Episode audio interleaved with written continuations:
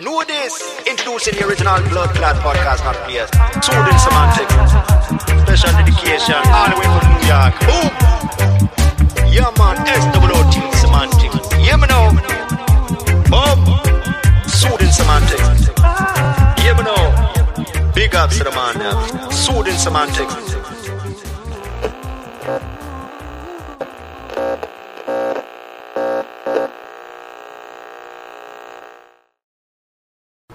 On another episode of Soothing Semantics, I am your host, Rafi Pinsky. Today on the show, we have Elena. Welcome, Elena. How are you? I'm very well. How are you? Not bad, not bad at all. It's a wonderful day in the, the Sunshine State. So, without further ado, we want to go into a bit of Elena's earlier years and how sh- how she went from uh, doing practicing law to neuroscience to going into neuroscience. So, tell us, tell us how you were once an attorney and are now a brain person. Um, so that's a very common question that I'm being asked. Uh, thank you for asking. So I come from a very small town in Russia, from the far east of Russia, where um, in the beginning, where I was uh, in my teen ages, uh, I was very interested in the matters of state and human relationships actually the history of human civilizations and how people came together to, in, to organize states and law to have rules uh, amongst themselves in order to progress and evolve. And this was my big passion. I went to law school when i was 16 i honestly i think i didn't have such a great experience with um, learning science I, it was not invigorating enough for me in my early ages How did you go? See, this happens in other countries. It's more of a common thing where I hear of somebody graduating from college at like 14.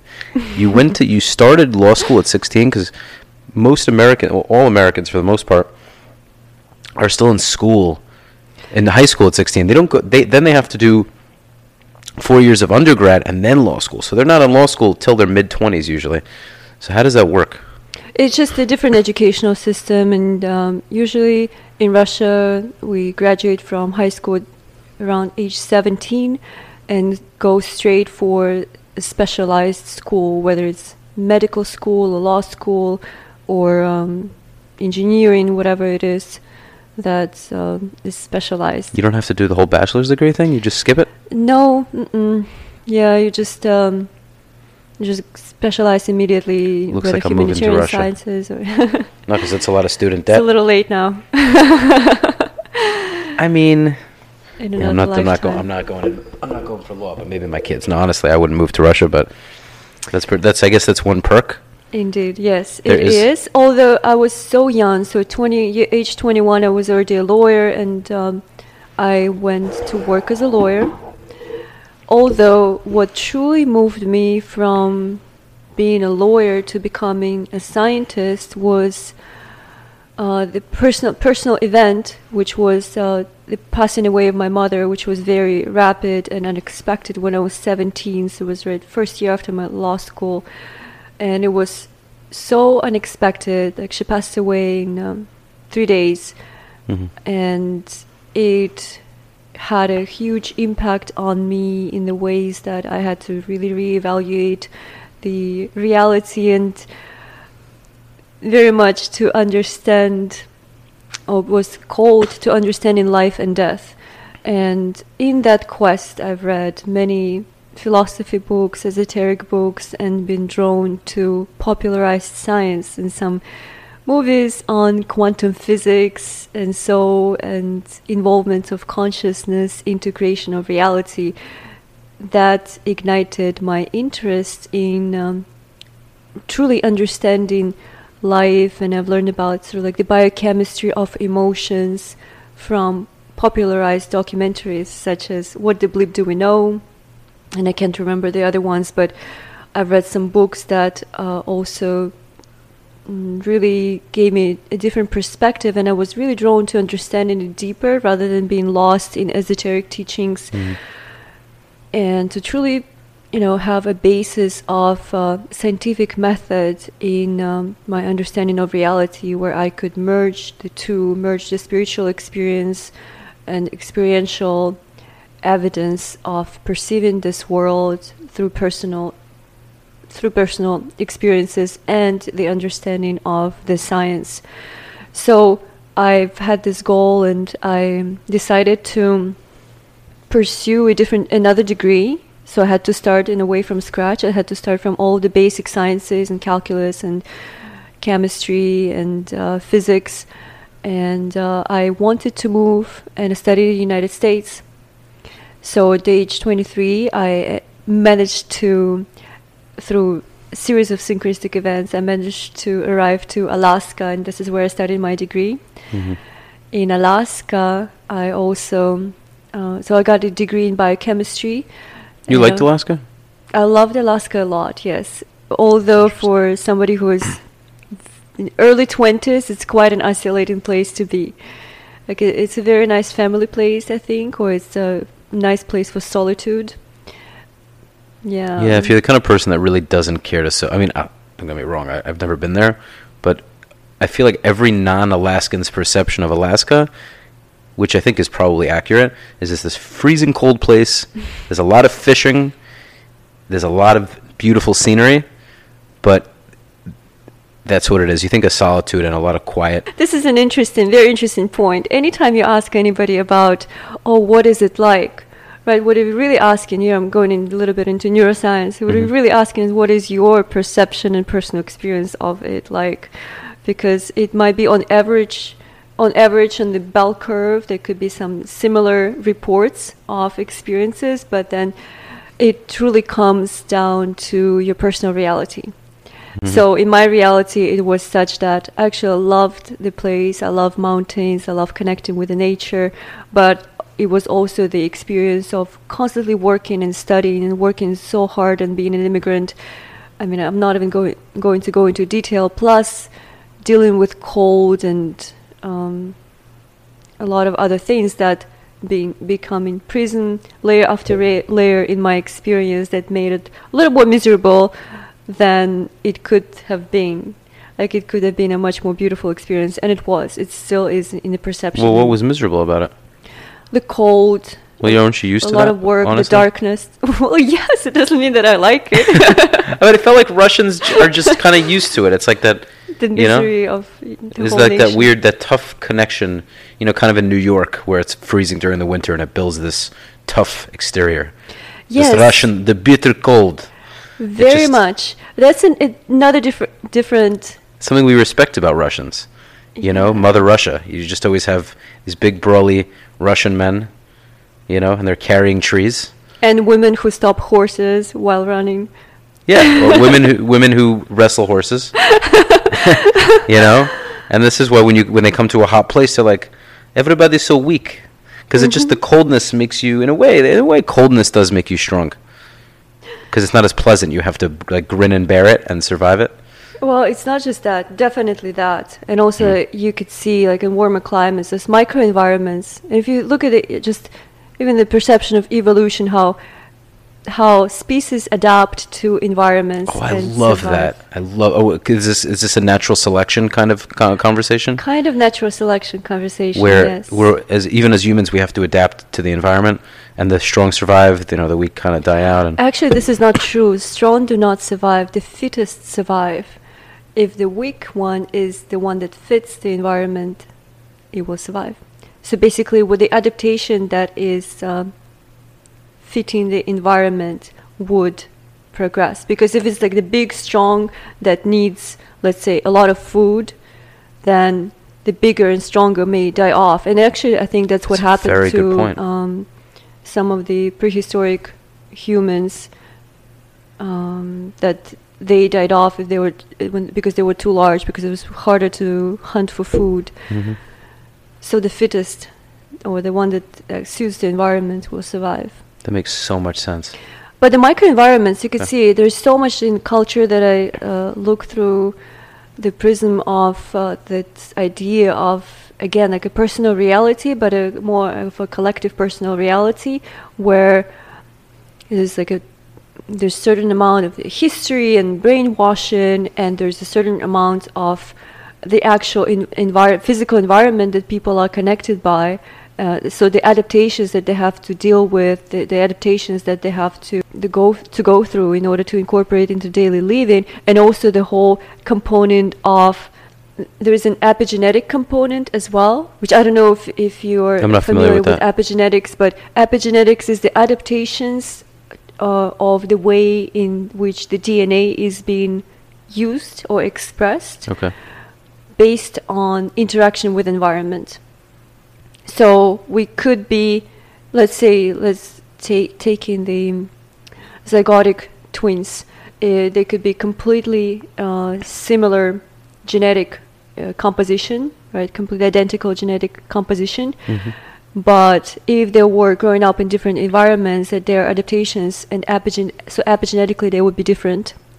Um, I think there was even studies such as sending uh, twins, like sending the twin into space, comparing to the twin that was left on Earth, and how much of the gene expression was changed. But this is, of Wow. course, this is going That's into space. so much deeper than nature and nurture. So you're saying It is nature and nurture. okay, hmm but you, you you bring genetics into it, so it sounds deeper than just. Okay. Just- okay. Am I, I mean, that's what it sounds like coming from someone that doesn't know genetics. Am I? I mean, Mm-hmm. so that's automatically what I assume. But then in space, meaning is there? You, are you telling me that they're, if they're identical, then their genetic makeup must be very similar? Yes. So wh- when you say the word is epigenetic, epi. So epi means epi above. epigenetic, Mhm. EPI. Okay, epigenetic. The gene makeup is actually changing, or is it? Or is it? genes are the same, but everything in genetics, like we are genetically very similar to banana and uh, I feel like a banana a sometimes, Elena. like a vegetable. Yeah, I feel it. In, yeah, sometimes I like a wa- fruit. when I wake up in the morning, I just kind of. No, I, bananas are bananas have energy. I have energy, and uh, you know, Well, life, both yes. we both mhm. feel yellow sometimes. right. Well, we are all forms of life, and uh, I'm really trying to make corny jokes here. I see. Yes. so, in any case, coming back to genetics, so we're very similar genetically to Bananas. bananas. well, about 50% to a worm, to like a deep sea worm. By the way, this fly's really fucking with Uh, me. Uh, To a fly, you're also very genetically um, comparable to, Drosophila. but Dr- Drosophila fly, yes. But w- the difference is largely, and when I say genetically, I'm talking about coding part of the genome, the, the part that actually makes the proteins. The, Mhm. the part is actually what we call expressed. So DNA by itself is just a code, but what does all the work in the body and serves all of the functions is the proteins. But what is different between us is the way that these genes, this code is used. Okay. It's almost like, yeah, the ability to read between the lines, but it is, not exactly between the lines, but the ability to truly comprehend and to make something out of that code that is um, a, a much different level of complexity. And this is also achieved by the dark matter of the DNA, which is the uh, non-coding regions of the DNA, which are those regions that are still being studied.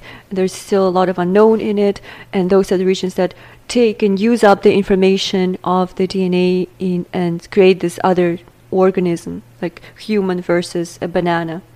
I mean, of course, there's, there's a lot of uh, genetic gap still between in evolution. I think we're completely the same, to be honest with you.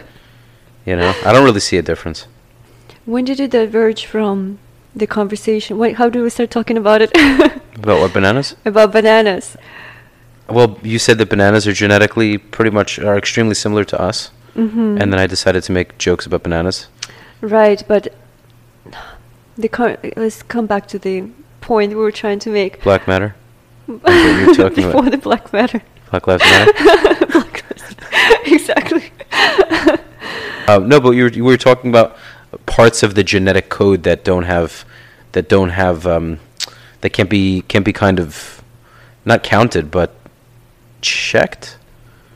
You're saying there there's there are black areas of the Yes, Code but they're actually using what what is really happening that those the black matter of the DNA is what helps us to re- to use the code to utilize the code differently, and Mhm. that's what makes us ultimately humans versus uh, like monkeys um, versus other primates or Hmm. mammals.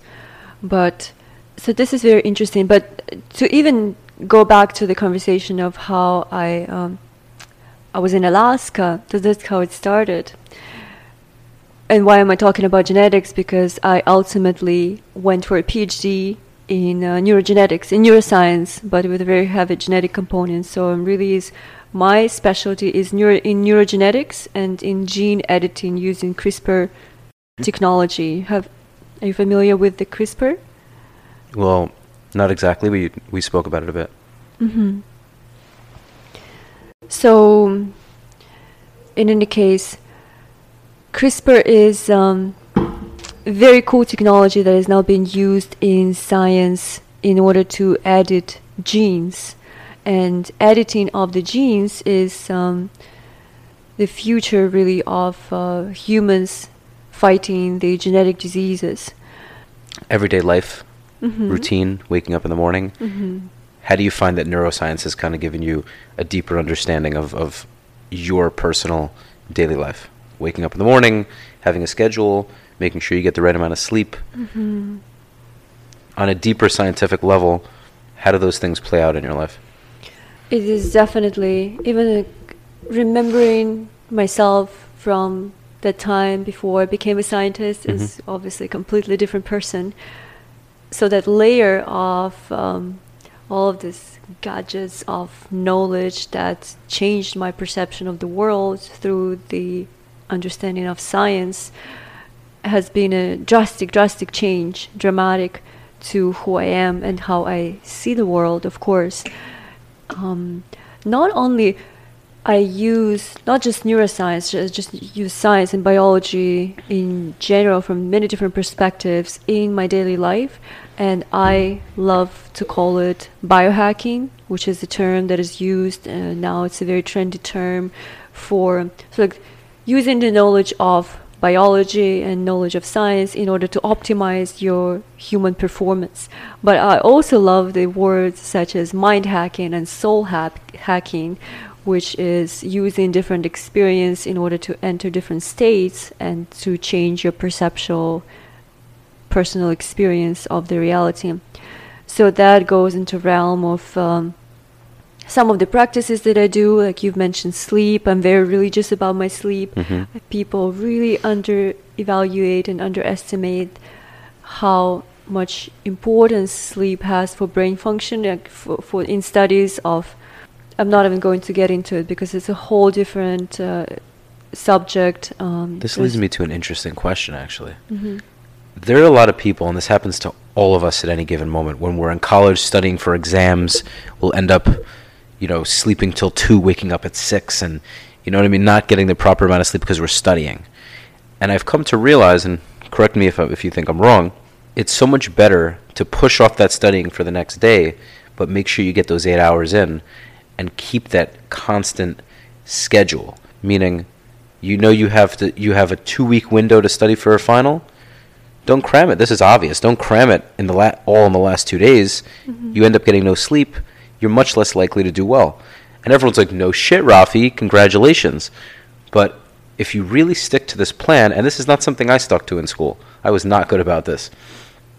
But if you stick to, say, a two week window, you give yourself exactly two weeks, and you make sure that at 10 p.m., no matter how much you need to study, you're done for the night, you get those eight hours, and then you do it again. And this way, even though you didn't feel like you really busted your ass, you didn't spend, you know, you didn't mm-hmm. stay up till 2, a- 2 a.m., there's this regimented schedule where you know you're getting the proper sleep you know and that and I'm, so my question essentially is will that is that a much better more effective thing to do i mean i would assume without a doubt but what do you think So I think it's a very interesting question, and I don't know. I wouldn't. I don't know much about specific studies in what best for memory retention. In my perception, it obviously would be better. But especially for long-term effects, proper sleep is very important. But imme- there are immediate effects of improper sleep that are that you would always feel next day Sure. um, when the brain is just not optimally functioning. Uh, for short-term memory retention, it could work cramming in the last night because next day you you may still remember but forget it the day after. So it's just not uh, best for the long-term memory retention. Mhm. But proper sleep is huge, both in physical performance, in our eating habits, but also in stress responses. And that comes into how we treat ourselves, how we treat others. You know, there's just so many facets of how it can play out. That leads me to another question. hmm Do you notice how there are some people that always say they're tired no matter what happens? I think there are some people that have a fatigue issue. And it could be diet, lack of exercise, lack of actual sleep. But I think there are some people mentally that just have this I'm tired attitude. They just are always tired. And if they kind of do it maybe for like a pity thing, like, feel bad for me, I'm so productive and I'm so busy all the time, I'm so tired. but I feel like if you constantly say that, you're going to convince yourself that you're always tired. Does that make sense? On a neurological level. absolutely. level. Yes, absolutely, absolutely. But let me just uh, tap into this a little further. So I th- see it all, all from both perspectives of from the level of mental, intellectual feeding that like pro- projects into the capabilities of the body and the mind and the physiological perspective. So we are there's this connection which is still I'm not even going to say that I'm speaking from a scientific perspective because everything that we experience in the w- daily I mean, Elena, basis in, you in always sound like it. Always kind of sounds like a scientific. yes also because I have an accent? It No, sounds smarter? Well, maybe, but I think ev- you you speak in a way that's very scientific. I feel like it could be a very simple a very simple thing like a water bottle, and you'll just make it sound like science. it, it is science. You're a nerd at heart. Oh absolutely. Yeah. everywhere. The heart and the brain. Hmm So there is um, the interplay. So everything we experience from the moment we wake up is our conscious experience, but also there is the unconscious part of the experience, which is not well defined in science. And Mhm. consciousness has been a taboo for studying uh, from a scientific perspective for decades, and um, it was always a realm of spirituality or religion or philosophy. So only recently, comparably recently, the scientists have been trying to embody the consciousness into the fields of biology, into the fields of physics and quantum physics and neuroscience, Mhm. but it's still been a very slow process. But at least now, it used to be that um, like professors at the universities and institutions would advise the younger faculty or younger scientists to to not talk about this subject until maybe they get a tenure.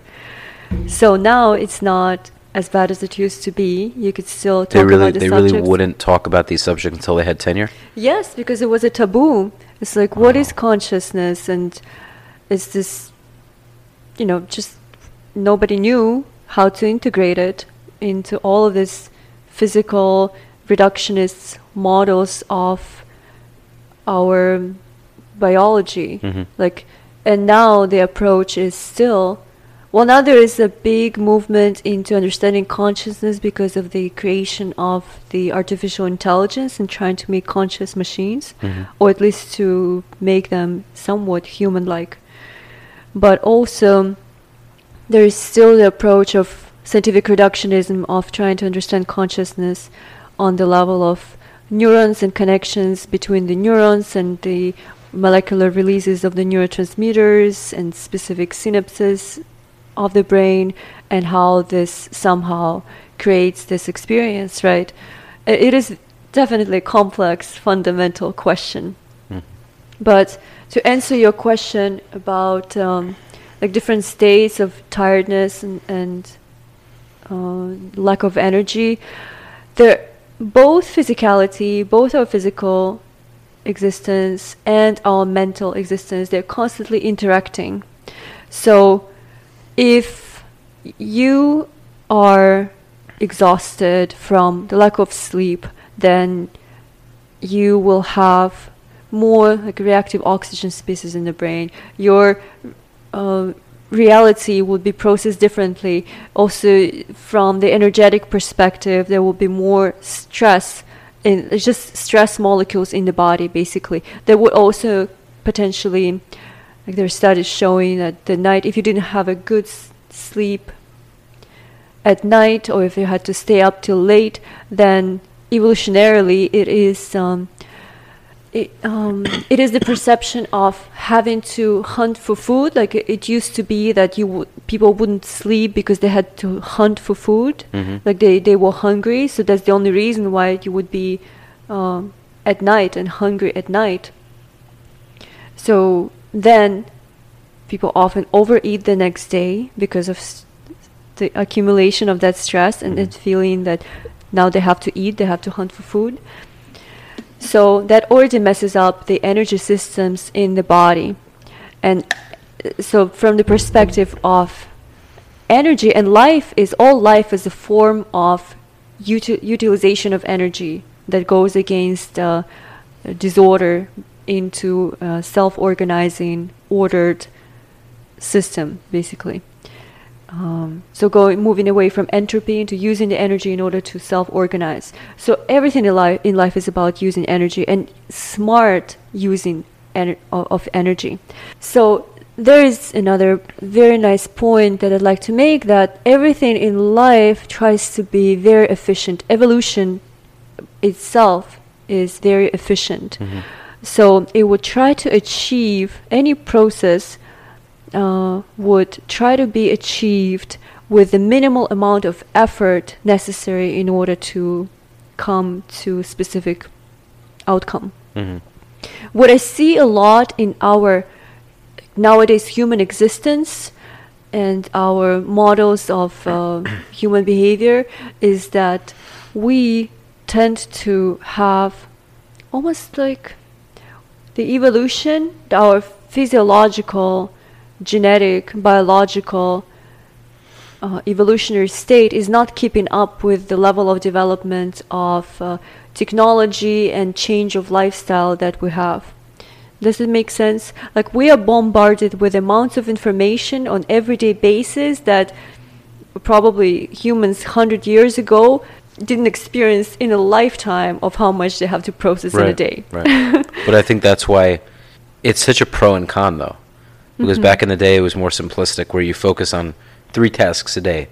You know, you pick corn, you mow the lawn, you change the di- well, if there weren't even diapers back then, but well, uh, whatever form of diapers they had, there was something, I'm sure.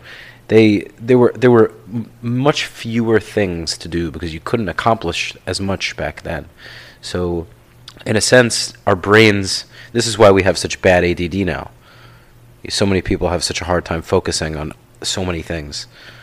I th- and I think we're kind of forced to.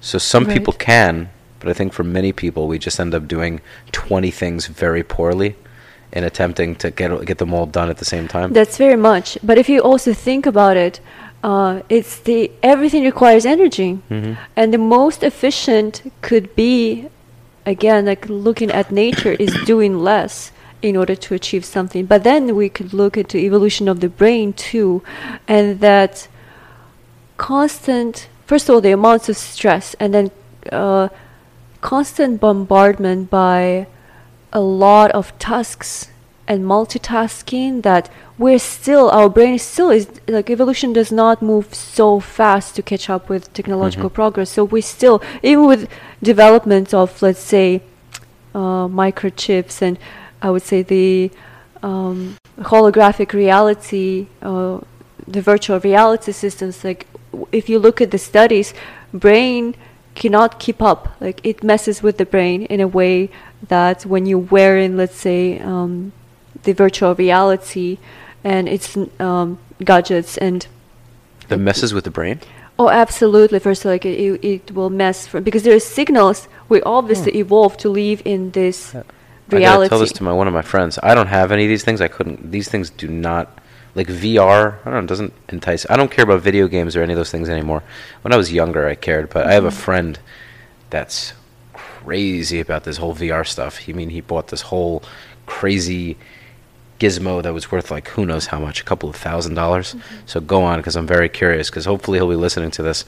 So it negatively affects the brain. Somewhat, yes. And I think I think it is quite enticing. I mean, of course, you can experience a different reality. I think it could be quite helpful too, especially with things like A virtual reality, if you, yes, if you will. yes, it could be very helpful to even I could imagine with um, some syndromes like phantom limb syndrome, Sorry. have, like people who have amputated limbs Oh. but they still have phantom pain, which is like a pain in pain a that doesn't actually non-existent exist. limb. Yes. So Hmm. there are studies that how it could be cured with a mirror effect, Mhm. like having a mirror to uh, show as if you're moving the limb that is still there, Mhm. and uh, having to like basically evaluate the reality that would help to integrate that those signals to in the brain in, in the cortex in order to lose that sensation of pain in non-existent limb Mhm. but any case is a diverting conversation uh, one of the shortcomings is that the virtual reality is still I mean, it could be potentially as real as this reality, but at this time it is not. So then there is the incongruence of the incorporation of the signals that come from, let's say, visual processing. And visual processing is one of the most, um, is probably the most of the, the basal system that consciousness uh, or like the brain relies onto compared to other systems Mhm. sensory systems so even so if the visual signal so the, the brain would prefer visual to, to rely on visual signal. In, that's what i'm trying to say. If the motor s- uh, the motor orientation uh, like the balancing systems are given other signals than what you s- perceiving with your visual reality let's say in the virtual reality if you are like if you have to if you're falling down Okay. but you're actually standing on the ground in the physical reality, then there is a incongruence between signals that come from the visual um, Right. I, I totally understand. It's, senses. it's incongruent because in the virtual world you're falling, in the real world you're you're not. You're staying. yeah there. so then it the brain would- is the it- brain's kind of like exactly what's going on. it's almost like it could it, it definitely gi- uh, gives headaches but uh, long term i don't know i haven't looked so much into the studies but I, I can imagine that um, there are just some on. It's confusing the shortcomings brain, to right? that It's completely conf- it's confusing the brain because the brain pr- maybe doesn't know what's actually going on. Absolutely. Right. Um, absolutely. But then, so going back to that notion of people when they start telling themselves stories like, if I'm constantly tired, I'm constantly tired, and how does it affect uh, the physical experience or the actual conscious experience? Oh, I can say. I, I I can, can- tell you. Sorry, I'm interrupting. hmm I can tell you like point blank. Sometimes that I've gone like a f- several days straight without sleep. Worst, horrible experience. You just you you feel like an absolute zombie. You're just like grabbing onto the last bits of energy you have to like actually. Yeah, it's horrible. Yes, absolutely. But also convincing yourself just uh, mentally that you're tired. If you, if you are completely normal and you keep up with your schedule, but you have that uh, mindset of not having um, not having enough energy. So uh, I think part of it could be coming, like I was saying, from just too much information that is feeding into the brain, and often from uh, unconscious, unconsciously processed uh, sources of information. So then what is also being bombarded in that case is what is called the default brain network, which is um, I don't know if you ever heard about it, but it's uh, and I'm by far I'm not an expert on it. It's more of the cognitive neuroscience uh, field, and uh, it's called functional connectivity studies, which are usually derived from the magnetic resonance imaging or the observation of the blood flow in the brain and correlation of that blood flow with um, perceived um, activity of the brain, different brain regions based on tasks. So default mode brain network is the way that brain functions, uh, how the blood flows to the brain on average when it doesn't do much. Like Mhm. rest, it's called resting state. It doesn't do much. It's not per- perhaps doing any specific tasks. And um, during and how I would describe it perhaps is again, it's a network in the sense that like is the pattern of the brain, how different regions are used to communicating with one another, and um, so okay, so in that sense, almost forty percent of the blood flow goes into that default mode brain network, which is also perceived as the uh, center, no, not a center, or sort of like the creator of the ego construct or the perception of the self and preoccupation with the self in the brain, which I think is also quite exhausting. It's just my personal personal statement. I think it's quite exhausting to be mm, obsessed with those ideas of the self, Mhm. and it, it the more you think about it, the more you are engaged into that default mode brain network and thinking about the self, which is like usually it's thinking about yesterday or thinking about tomorrow, thinking about. Overthinking? Are you, are you, you t- kind of talking about that? You could call it that. so what do Um, you? Because what do you mean exactly by th- over th- like thinking of the self? well, it's usually preoccupation by um, so like the dangers, you know, constantly thinking um, about things that happened in the past Mm. and how to avoid the bad things that happened in the past in the future and how to avoid uh, uh, or how to seek out the pleasure in the future that would be beneficial to the self and self survival and preco- preoccupation with the self itself. you know I'm- not making. I do think I hear what you're saying. I actually think I'm following you, Mm-hmm. but I'm just trying to make sure I understand you. I think some people are going to be are going to be confused by what you said, though.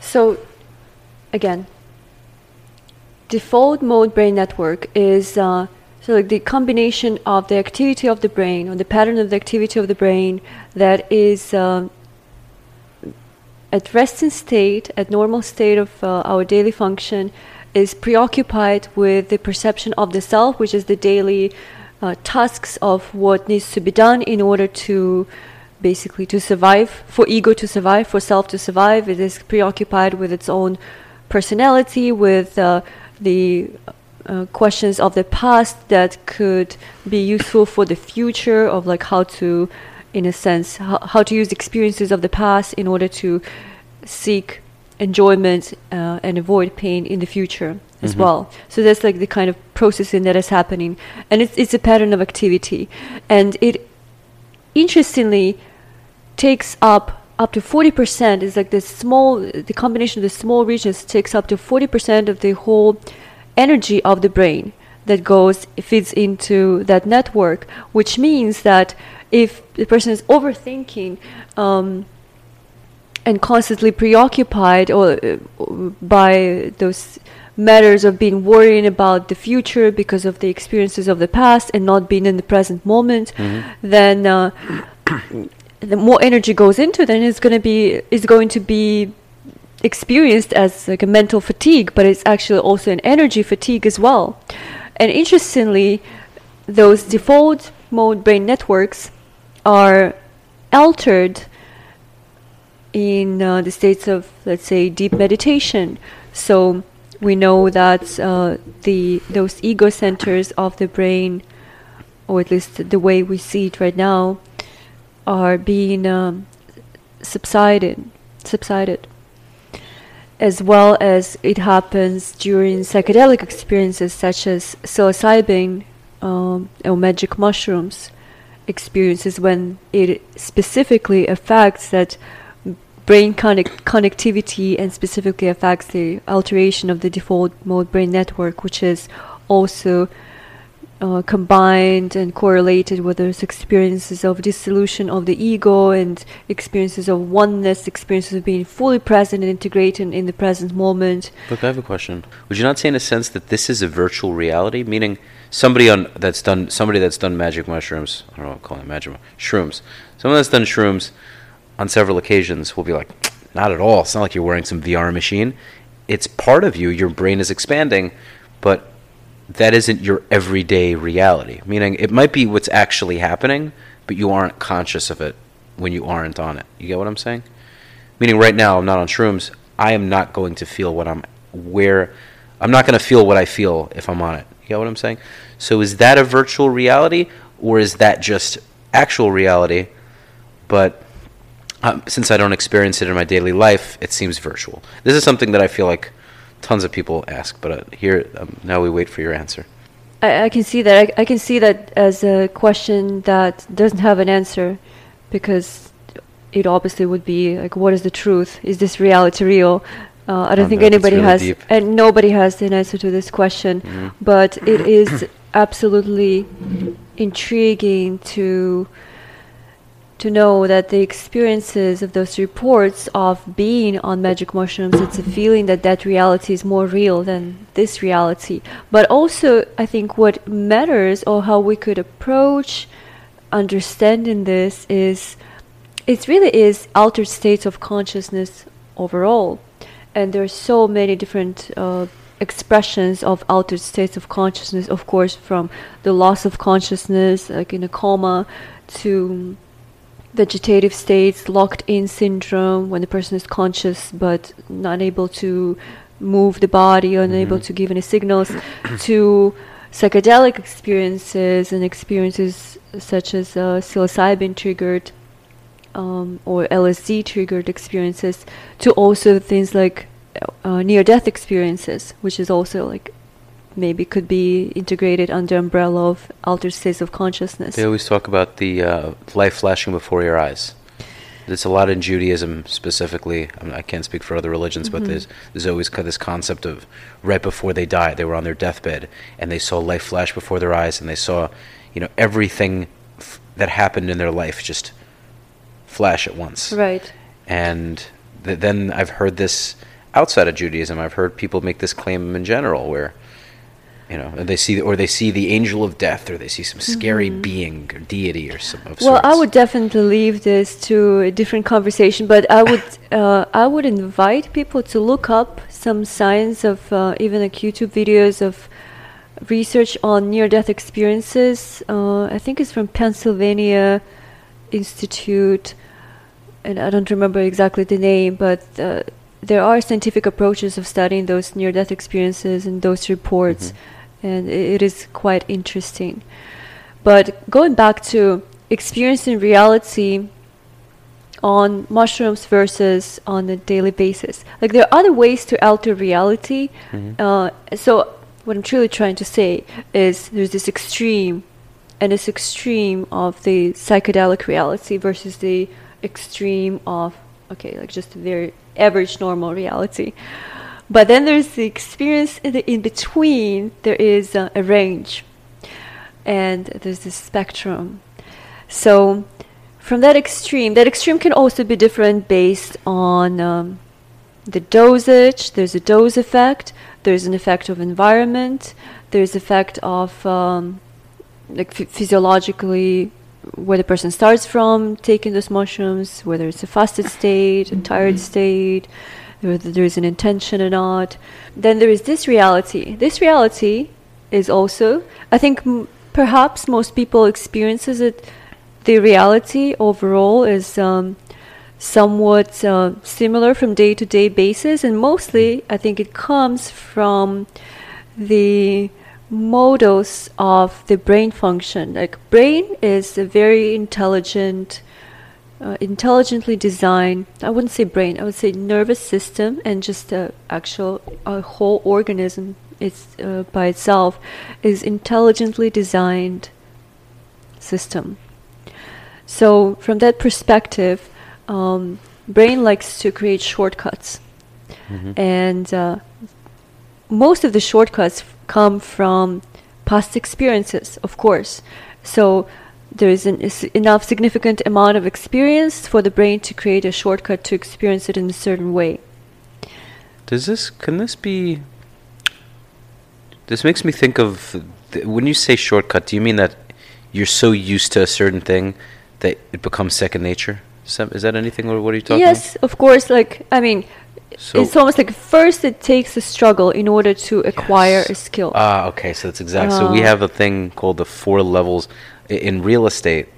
Well, it's not specifically. It's not real estate specifically, but this is what we've we've learned, and I've I've heard this before, but it's been very applicable now. What I do is the the notion of of unconscious incompetence. Then you have unconscious competence. Then you have um, unco- I'm sorry, uh, conscious incompetence, unconscious competence, and I think conscious competence. I think I'm, I think I said this properly, but essentially you go through these four stages where initially you don't know what you don't know, then you don't know what you Mm, do I know, know, what you're talking about. then you then you know what uh, uh, then you know what you know, meaning like you know what kind of know what you're doing, but you still have to kind of work at it.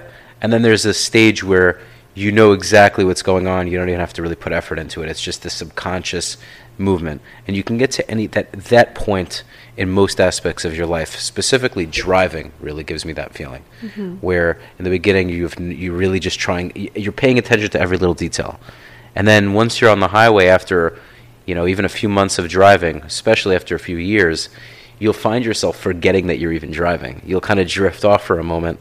You get what I'm saying? Absolutely. and your brain is you're, and you're fully aware it's how does that work so that you're a perfect person to ask how does your brain still focused because you part of your brain is completely focused on the road you're still you know you're, you're the wheel is still turning you know slightly you're you're you're driving perfectly fine but you'll drift off and start thinking about like strawberries and then you'll zoom back in and be like oh wow i'm on the highway how does that happen Exactly. Well, again, it's it's very intricate, but uh, like I said, brain is extremely intelligent. Nervous system is very Mm. intelligent, intelligently designed. So at first, um, I mean, these are more motor skills, which I think are a little more um, easier to comprehend or easy easier understood. The motor skills in Russia, they're not a lot. They they have a tough time. The drinking in, in Russia, so they Um. they had they're not they the motor skills aren't always on point. Right. well, so the part of the brain that is largely responsible for um, for learning motor movements or for coordinated and uh, balance uh, for coordination and balance is called cerebellum, which is one of the most primary parts in the back of the brain, Mhm. and it's a sep- separate from cortex and from other systems. So that uh, part of the brain uh, is responsible for. L- it's very intricately designed. It's so complex. I, I don't think I could possibly explain it in uh, intelligible way, but it's just designed through a mastery of feedback loops, constantly sending out the signals, and those signals are sent out through neurons and combination of networks from uh, an information that is being put in or the input processing and output. So constantly receiving the information from the sensory nerves and both from vision uh, from uh, the proprioception for pro- proprioceptive systems uh, sensing the environment and then going through the process of feedback or inhibition of the unnecessary movement. So then, once the process becomes becomes automatic, um, the conscious part of it or paying attention to how it's done is being removed. So, So now you really don't need to. Like, it, it is be- becomes yes, it becomes second nature It's because it becomes unconscious process. and it's fa- it's it's fascinating how that works, and it's also fascinating that it can be something that's very hard to do, very hard to do. You know, it can be taking a, a trick bike and going over on this um, what do they call them? People who do these tricks are gonna be like, yeah, yeah, you don't know what it's called. What are those things called again? Um, oh my god. Anyway, you know what I'm talking Mhm, about. yes. I used to know, but right away, but I forgot. uh, use something or whatever. So they go on. They, they they do all these tricks and these flips and these. I mean, if they if they land wrong, they can break like all their bones, like half the bones in their body, or they can be seriously injured. Second nature. They've been practicing this for years. They've landed on their on their back, on their legs, broken bones. But after a certain period of time, they just go. They take they get on the bike and they do it. For for your average person, they look at that and they're like, "Holy shit! I'm not trying that." They they don't even they can't even try to, or surfing or you know anything going in, going to battle, going as you know going to war as a soldier. For some people, it's second nature.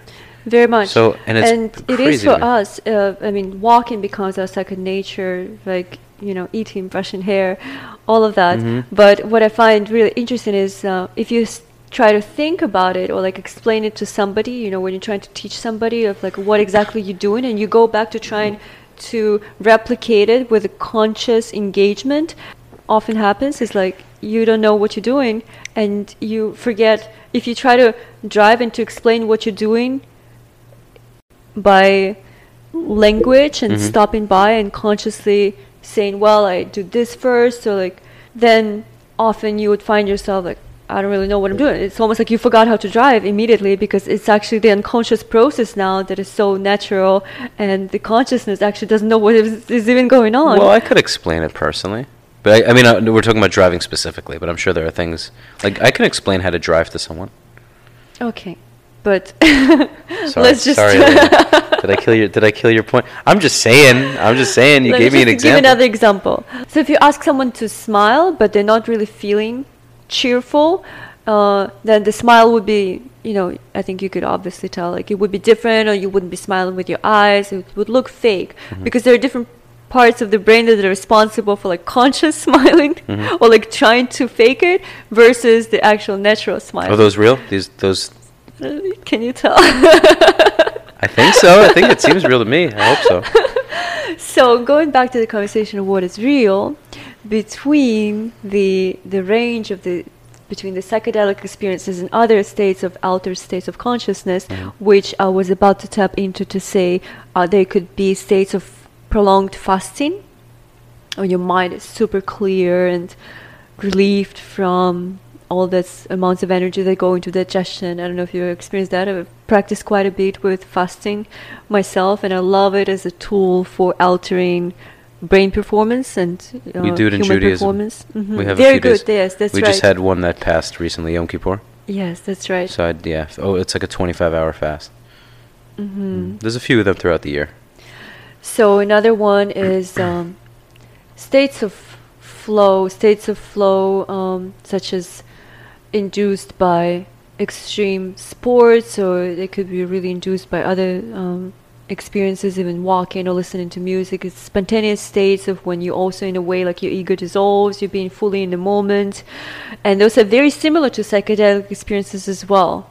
You know, like being fully in the moment uh, to experiences of meditation and meditators. Like it's going away from this default mode brain network and being preoccupied so much with the self and being preoccupied so much with the past and the future versus being in the moment and fully experiencing reality. What I'm really trying, the point that I'm trying to make is that you could consciously alter and like what is really consciousness Eh, one of the definitions could be the attention and, and where attention flows energy goes and you could actually facilitate the states of mind and the states of body that uh, underline those states of mind by conscious improvement and diverting of your attention to specific thoughts because thought creates a pattern of feeling feeling creates biochemistry of uh, emotion. It could be stress hormones. It could be other types of hormones.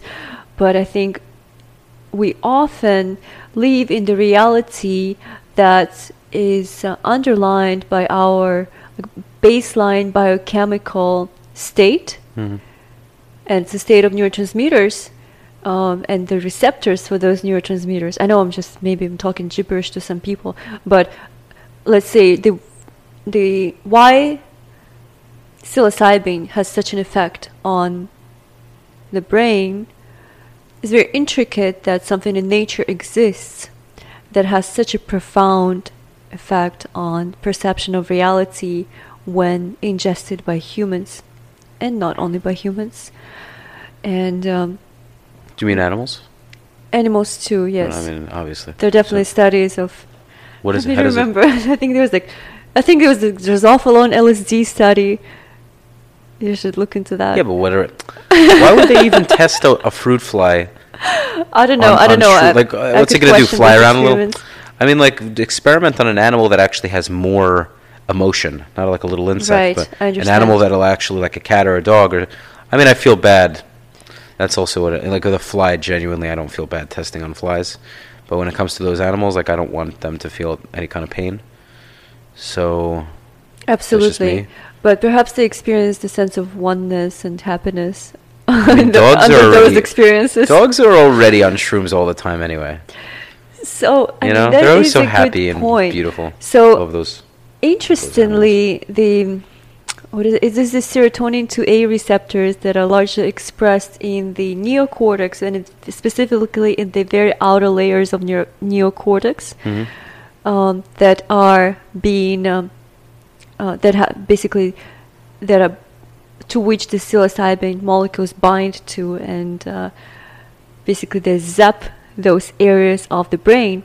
And uh, speaking from the perspective of the evolution the neocortex is the, li- the latest um, the latest adaptation. Not only that cortex was evolving throughout uh, throughout in mammals in the primates but then the, the grooves of the cortex is what really the, the enfoldings um, of the cortical brain is what differs us largely from the from other animals so imagine that that part is zapped and um, those are naturally existing receptors in the brain. So they could also be, I mean, th- the even from the studies of the neuroimaging, from the neuroimaging perspective, nothing large is so comparable to when on large doses on psilocybin, but meditation states could be similar.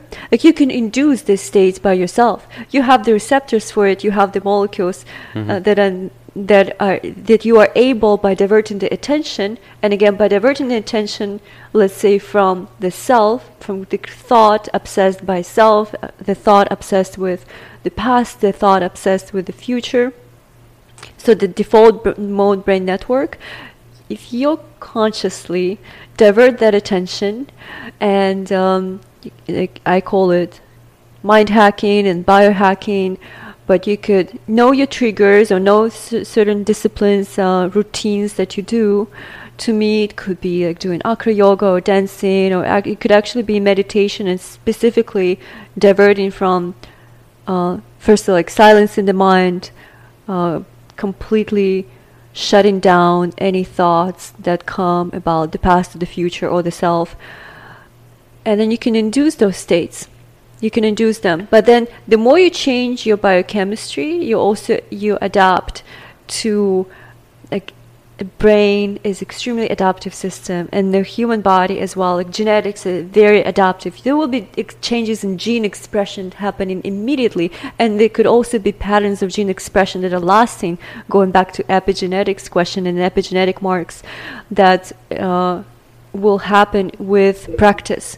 So in order to it comes back to the question of like how can i experience that on a daily basis is that real well you could cultivate those feelings and states that are not maybe truly could not be like high doses of psilocybin but they could be very similar in a way that your reality can be completely different and much more magical in that sense.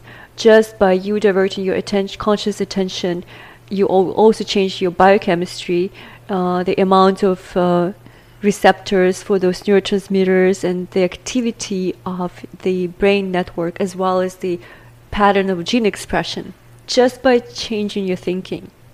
How do you? How would you say? Because I because I think this is very relatable to the male and female gender. hmm Now, when it, we talk, if we were to talk about relationships, how do you think this ties in? Say, if we're talking about neurotransmitters in in reference to our negative experiences. Positive experience too, but let's say we have a traumatic experience with abusive parents Mhm. or an abusive spouse.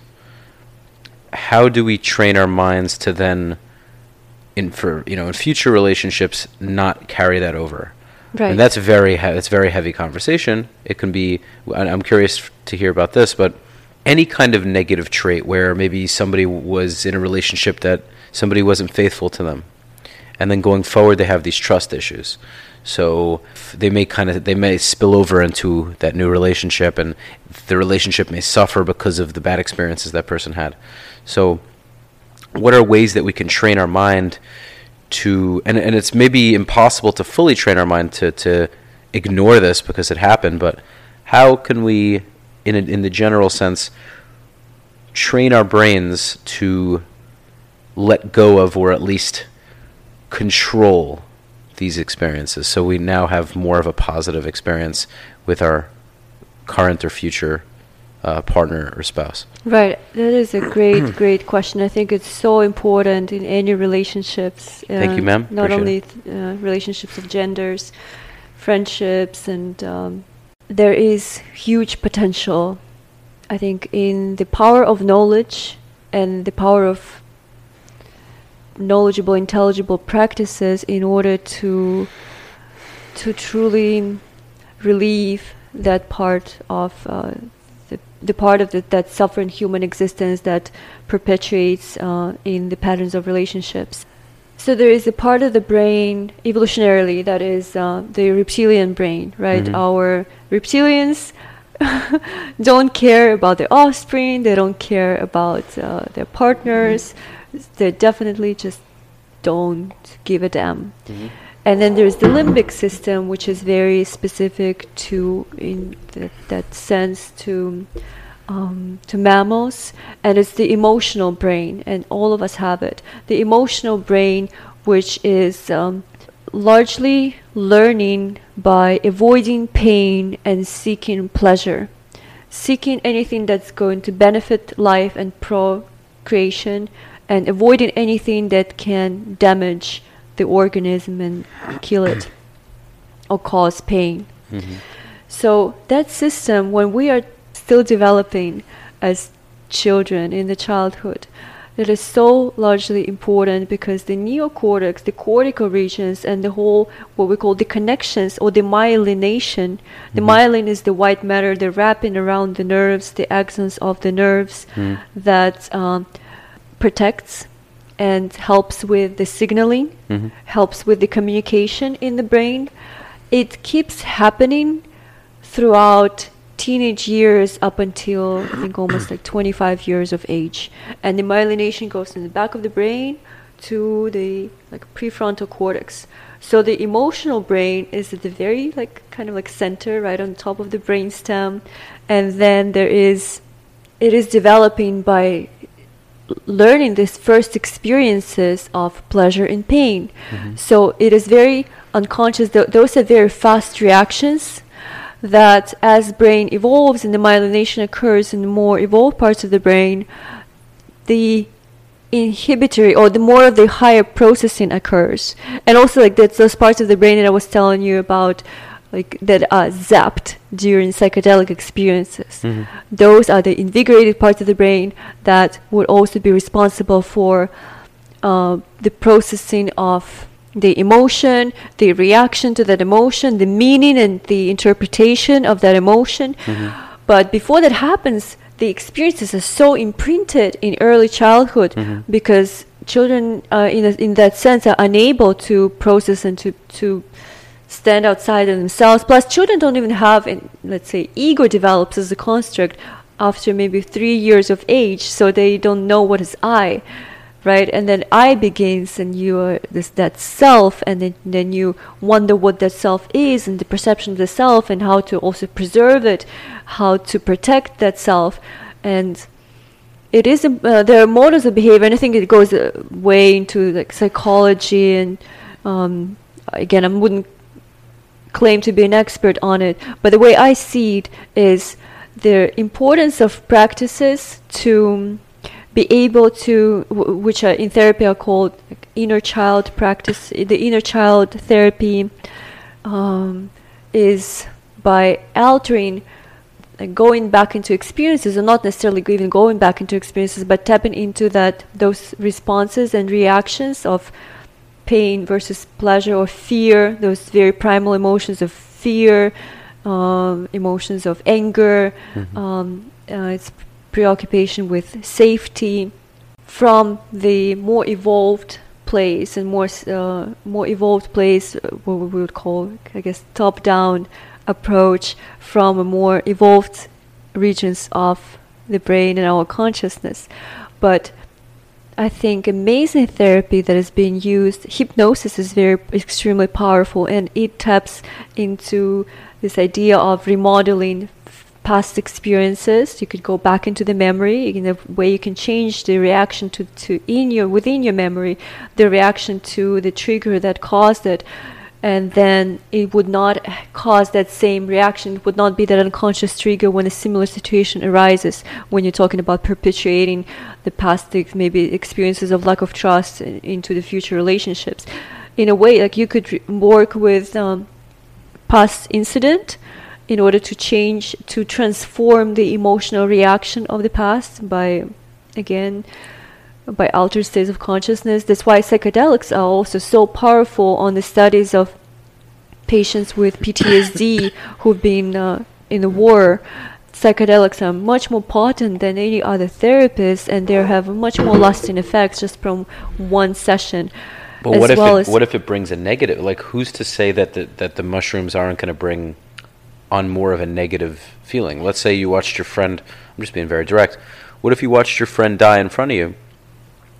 You take mushrooms to try to forget about that experience, and what if it intensifies? Who's to say that it? So I think a combination of the therapy with like gui- guided therapy with uh, guided mushroom therapy, if you will. yes. Do you yes. teach a mushroom guided therapy class? No, I don't. I should. You should. Um, but there was also there were uh, there were also studies.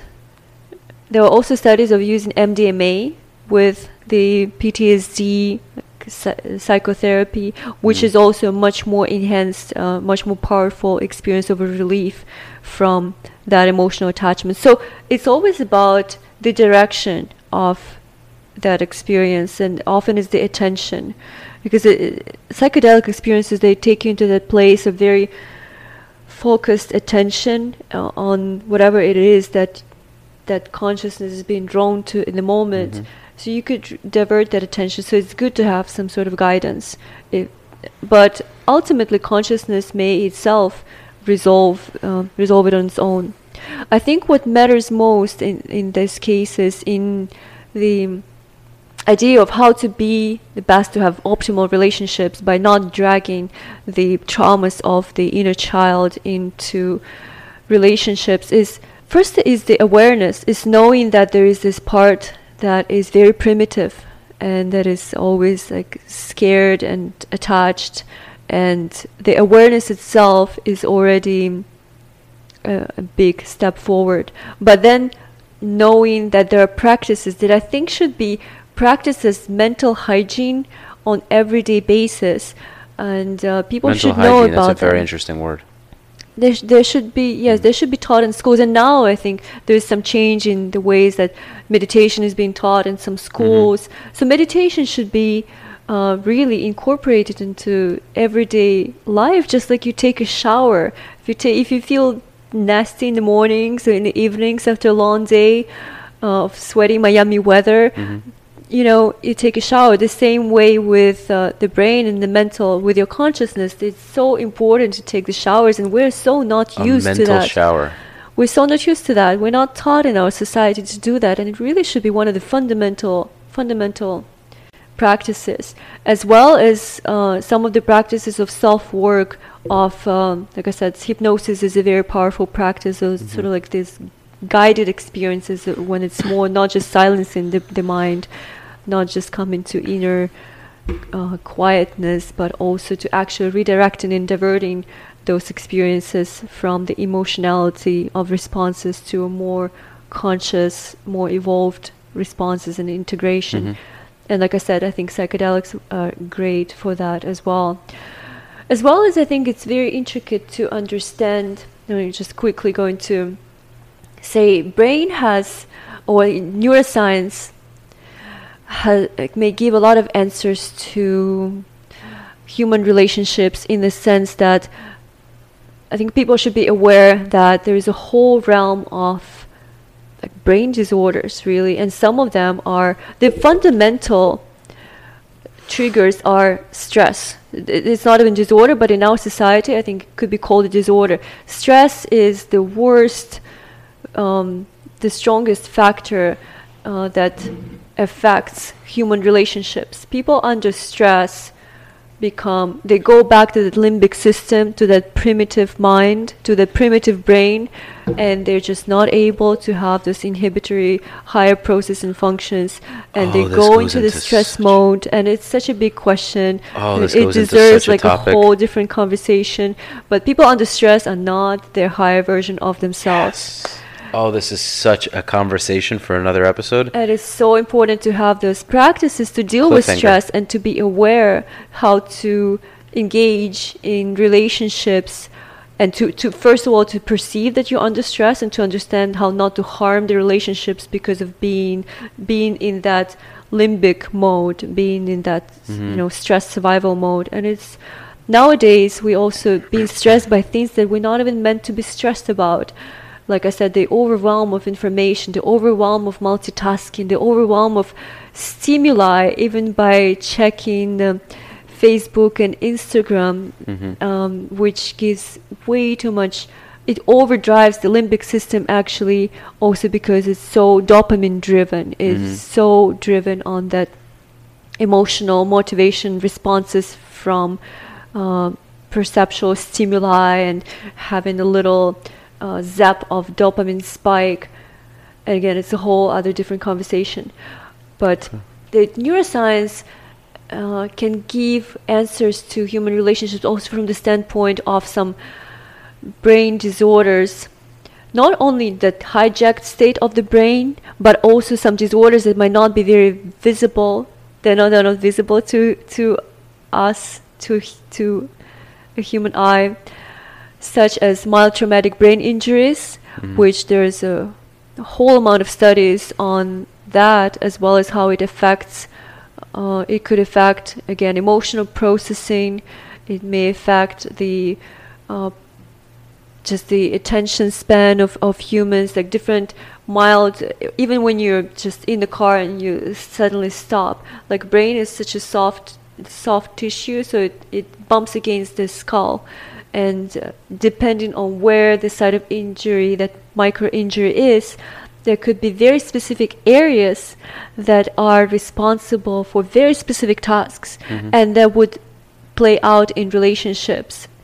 So, um, there is this whole other realm and then there is the realm of our evolutionary adaptation to seeing life differently from the perspective also from the two different modes of the like i would call the right brain and the left brain which is largely seen in the studies of the split brain patients when in back in 60s they used to do the procedure of separating the two brain hemispheres uh, by cutting the corpus callosum that would uh, connect the two hemispheres and they could see how the scientists could see on the patients that even though patients seem to preserve their one personality their one idea of um, the being that same self they still had very different responses to um, certain tasks. And like if they were shown a word to the right hemisphere with the left eye or to the stimulus to the left eye um, and they were they were not able to perceive it consciously because the language centers that are situated in the left side of the brain were um, uh, were not aware of the word because the right hemisphere basically were not able to communicate it to the language centers. But if the patients were asked to draw that uh, word, they would be able to draw it, like to actually have to draw an image of it. So they were like had the knowledge of it, but did not have the perception. When they were asked, uh, they could also be given an order that would only arrive through the left eye. Um, so then it would go into right hemisphere, and they would start implementing that order, such as walking out of the room. Like they were asked to walk out of the room, and the patient would, when asked, why are they walking out of the room, they would come up with um, an explanation because left brain has to come up with rationalization, and it's like kind of like very particular function of the left hemisphere is more of the rationalizing and seeing things in parts rather than the more generalized, the big vision type of uh, uh, the right hemisphere perception, and more emotionally processed perception from the right hemisphere. But this is when uh, the phenomenon of what we would call now left brain interpreter came into place, which is that rationalization part of the brain that I think all of us have, but we're not aware of. And we're also so very much driven to be um, to be more logically thinking, to use our language skills much more than more of intuitive and imaginary uh, perception of the reality and, and interpretation of the reality just by our culture, or at least in the West culture opposed to the East culture. And the left brain interpreter, I believe, is one of those very damaging factors in human relationships because it is very much preoccupied with having consistent narratives that help the ego, the sense of self, the sense of personality, to sustain itself. So they could have patterns that come from that very primitive part of the mind, very primitive part of the brain, limbic system, you know, based on their fears, based on um, again some of the, those primitive drives. But they would explain it. Let's say somebody has a, a, an addiction, which is also part of the limbic system hi- being hijacked. It could be an alcohol addiction, it could be like porn addiction, but let's say it's a problem. Usually, addiction is a problem for a relationship, and um, the left brain interpreter would always come up with a story that just helps the ego feel better about itself and to let's say to, to not incorporate that idea of how to evolve in a relationship or how, how to be a better person in a relationship versus to to keep up with that story.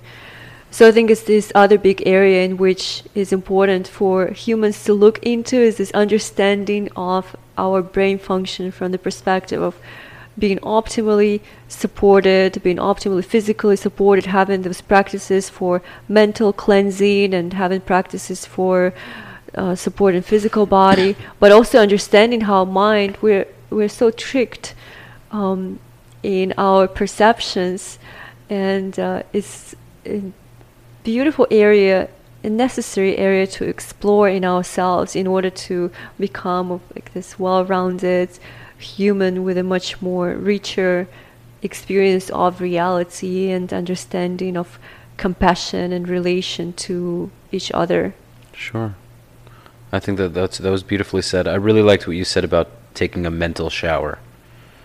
You know, you mentioned f- taking a physical one, obviously, when needed, and then mm-hmm. you know mentioned the correlation to, to your mental health. And I think everything you're saying is you know very deep and very scientific, but I think it, it really gives an understanding as to why we do what we do, and how we can better ourselves, especially in relationships. So, Elena, it's been a wonderful episode. Thoroughly enjoyed it. Learned a ton. I hope Thank everyone did as well. Guys, a lot of us don't know enough about science. Try to take the time to actually listen um, to what she has to say. And, okay, even if you don't know some of the scientific terms, you might miss a few sentences. Try to listen to the gist of the, of the conversation.